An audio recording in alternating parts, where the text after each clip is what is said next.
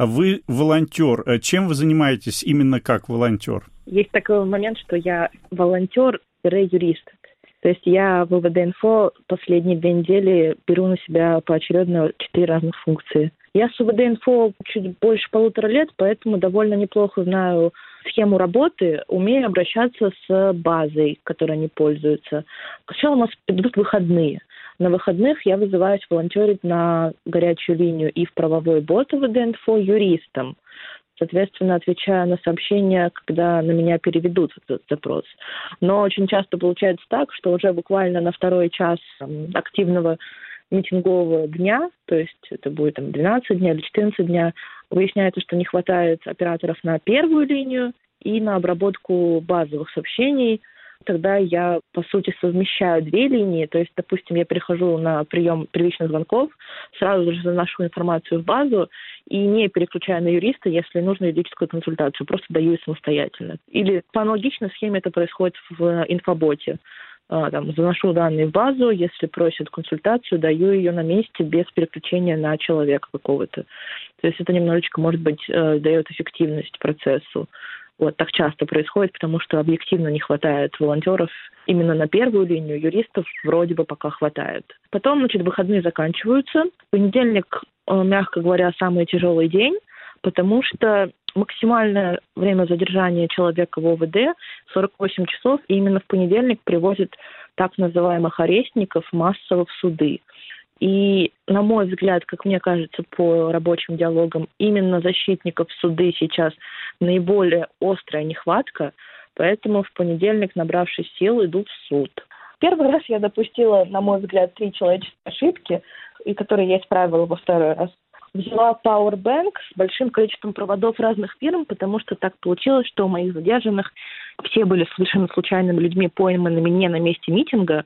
Как, может быть, известно, митинг был стихийным в Москве и перетекал с одной точки на другую оба раза подряд. То есть первый раз у меня было много случайных задержанных на улице Матросская тишина и вокруг нее, во второй раз много случайных задержанных посетителей Макдональдса на метро Сухаревская в которых в протоколах, естественно, написана совершенно другая информация, к сожалению. Это были люди с разными телефонами, без паспортов. Очень многие не имели вообще возможности сообщить данные, какие-то себе информацию родственникам, родным, кому-либо на работу, а, на учебу. И вообще были отрезаны от мира. Абсолютное большинство про ОВД-инфо не знали, митинговавшими себя не считали по абсолютно объективным причинам. Вот, поэтому теперь я хожу в суд, во-первых, с пауэрбэнком с большим количеством проводов, чтобы дать возможность связаться. Во-вторых, проблема с кормлением. То есть беру в рюкзак много еды. В мой первый судебный день все мои подзащитные провели абсолютно без еды полные сутки. Их не покормили с утра в ОВД. Их привезли в суд до 12 ночи и вот держали практически в тех месте, пока все не просудятся. Это было исправлено второй раз. Привезла еды. Третье, чисто такой персональный момент. Обычно, когда я работаю как юрист, я стараюсь приходить в суд, что называется, в костюме, да, то есть пиджак, блузка, каблуки, приличный вид специалиста. Больше на каблуках я не хожу, потому что так получается, что я одновременно мониторю три разных судебных этажа, пять судей, не хватает защитников, как я уже сказала, и бегать на каблуках, мягко говоря, невыносимо по этажам, поэтому теперь я хожу в костюме кроссовках, выглядит, может быть, нелепо, но зато эффективно. Вот, это что касается каких-то не юридических моментов этой работы. А что касается самой защиты, несколько трудностей. Сложно попадать в суд. У нас теперь есть отмазка с ковидом, что в суд могут попадать только участники процесса. Людям со статусом адвоката в России с этим проще, потому что они имеют право выписать самостоятельно ордер на будущего подзащитного.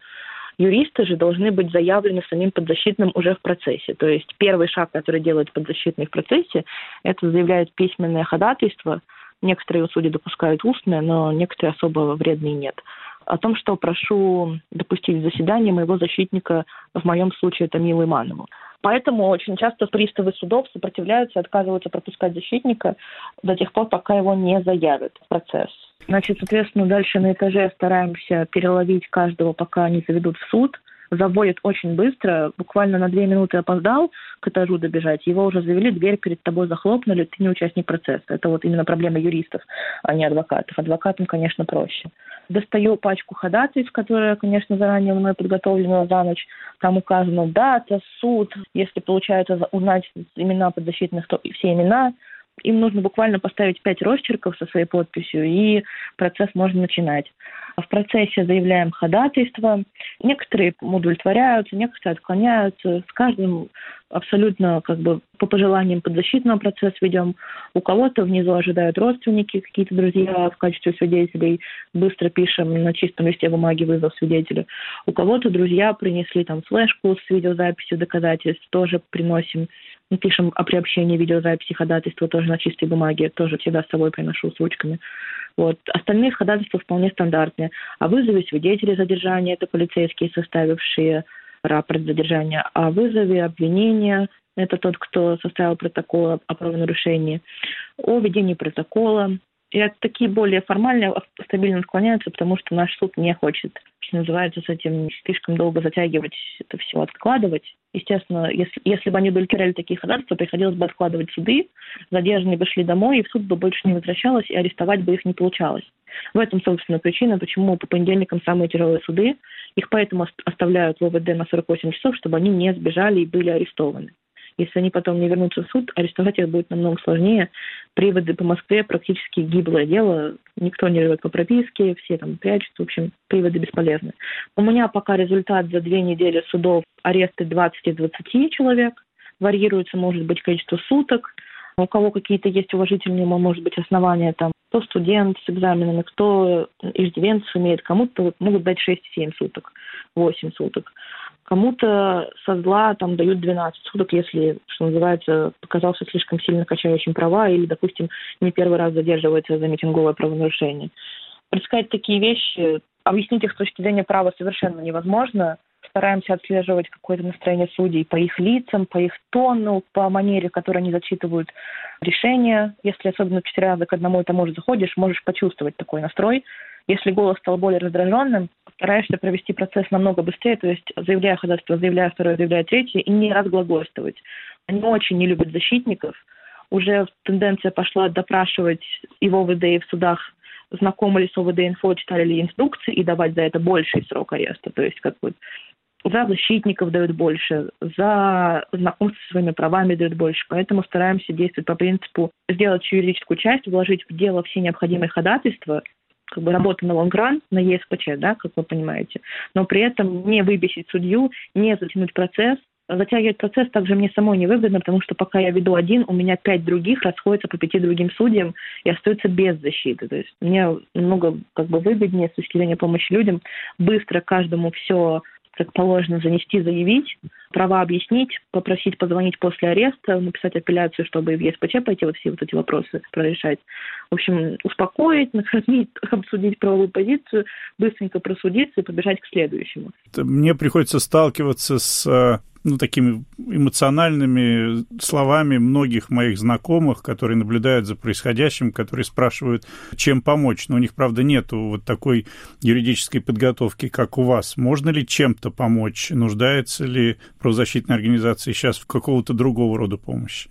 Именно по кодексу об административных правонарушениях вступать в дело может абсолютно любой, не только юрист. То есть с меня диплом не требуется, у меня точно такие же права в этих процессах, как у любого другого человека.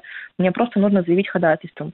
У нас есть сайт на ОВД-инфо, например, как организация, есть сайт legal.ovdinfo.org slash help yourself. На нем очень подробная инструкция, как человек может защитить себя сам. Эту же инструкцию может прочитать будущий защитник.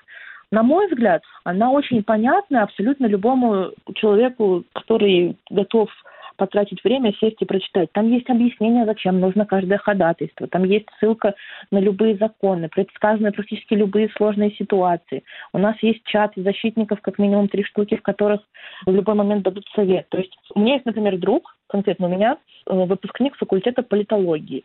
То есть, по сути, он своей не юрист, но парень очень сообразительный и готовый защищать он прочитал эту инструкцию, он поговорил со мной по телефону, просто уточнил вопросы, которые ему остались непонятны, и сегодня он пошел защищать суды сам в одиночку.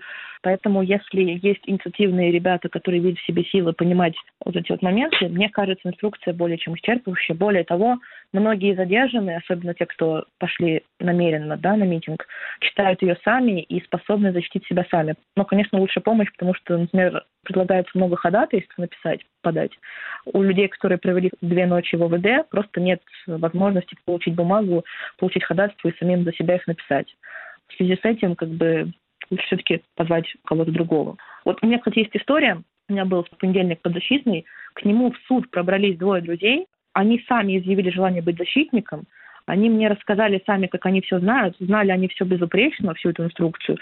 Ходатайство я им выдала. Они свое имя вписали, защитником вошли, просудились, все эффективно сделали, 8 суток получили. В общем, таких друзей я очень приветствую и очень рада, что у этого человека были такие друзья в суде в этот день. Скажите, а приносить КВД еду и питье имеет смысл? Да, конечно. Чаты передач существуют в Москве и в Питере в соцсети Телеграм. Их можно найти просто забив ну, вот эту вот фразу передача Москва или передача Питер.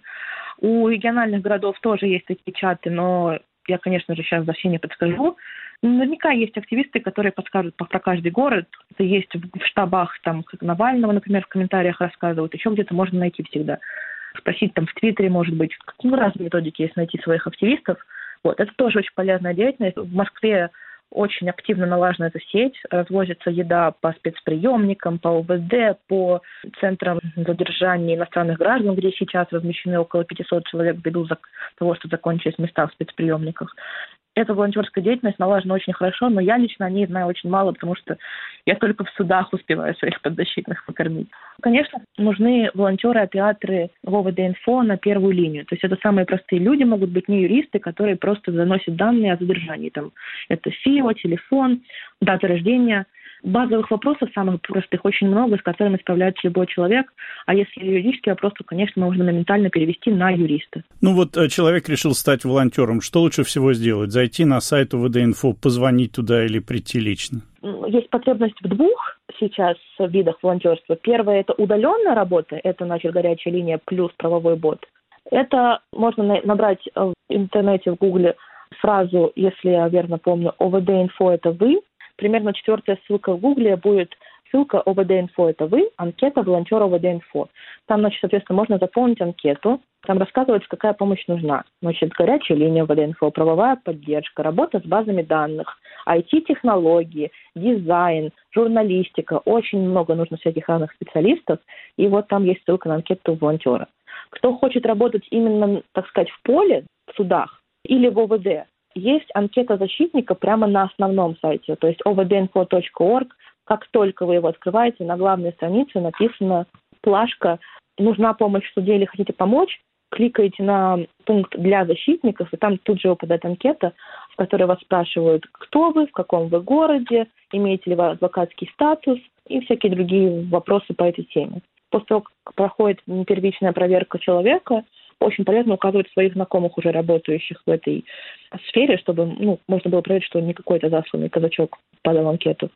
Вы добавляетесь в чат защитников, либо же в чат волонтеров на горячей линии, либо же в чат волонтеров правового бота, либо айтишники, либо аналитики, дизайнеры, журналисты, вот все возможные люди, и там уже с вами начинают работать координаторы этой конкретной деятельности волонтерства.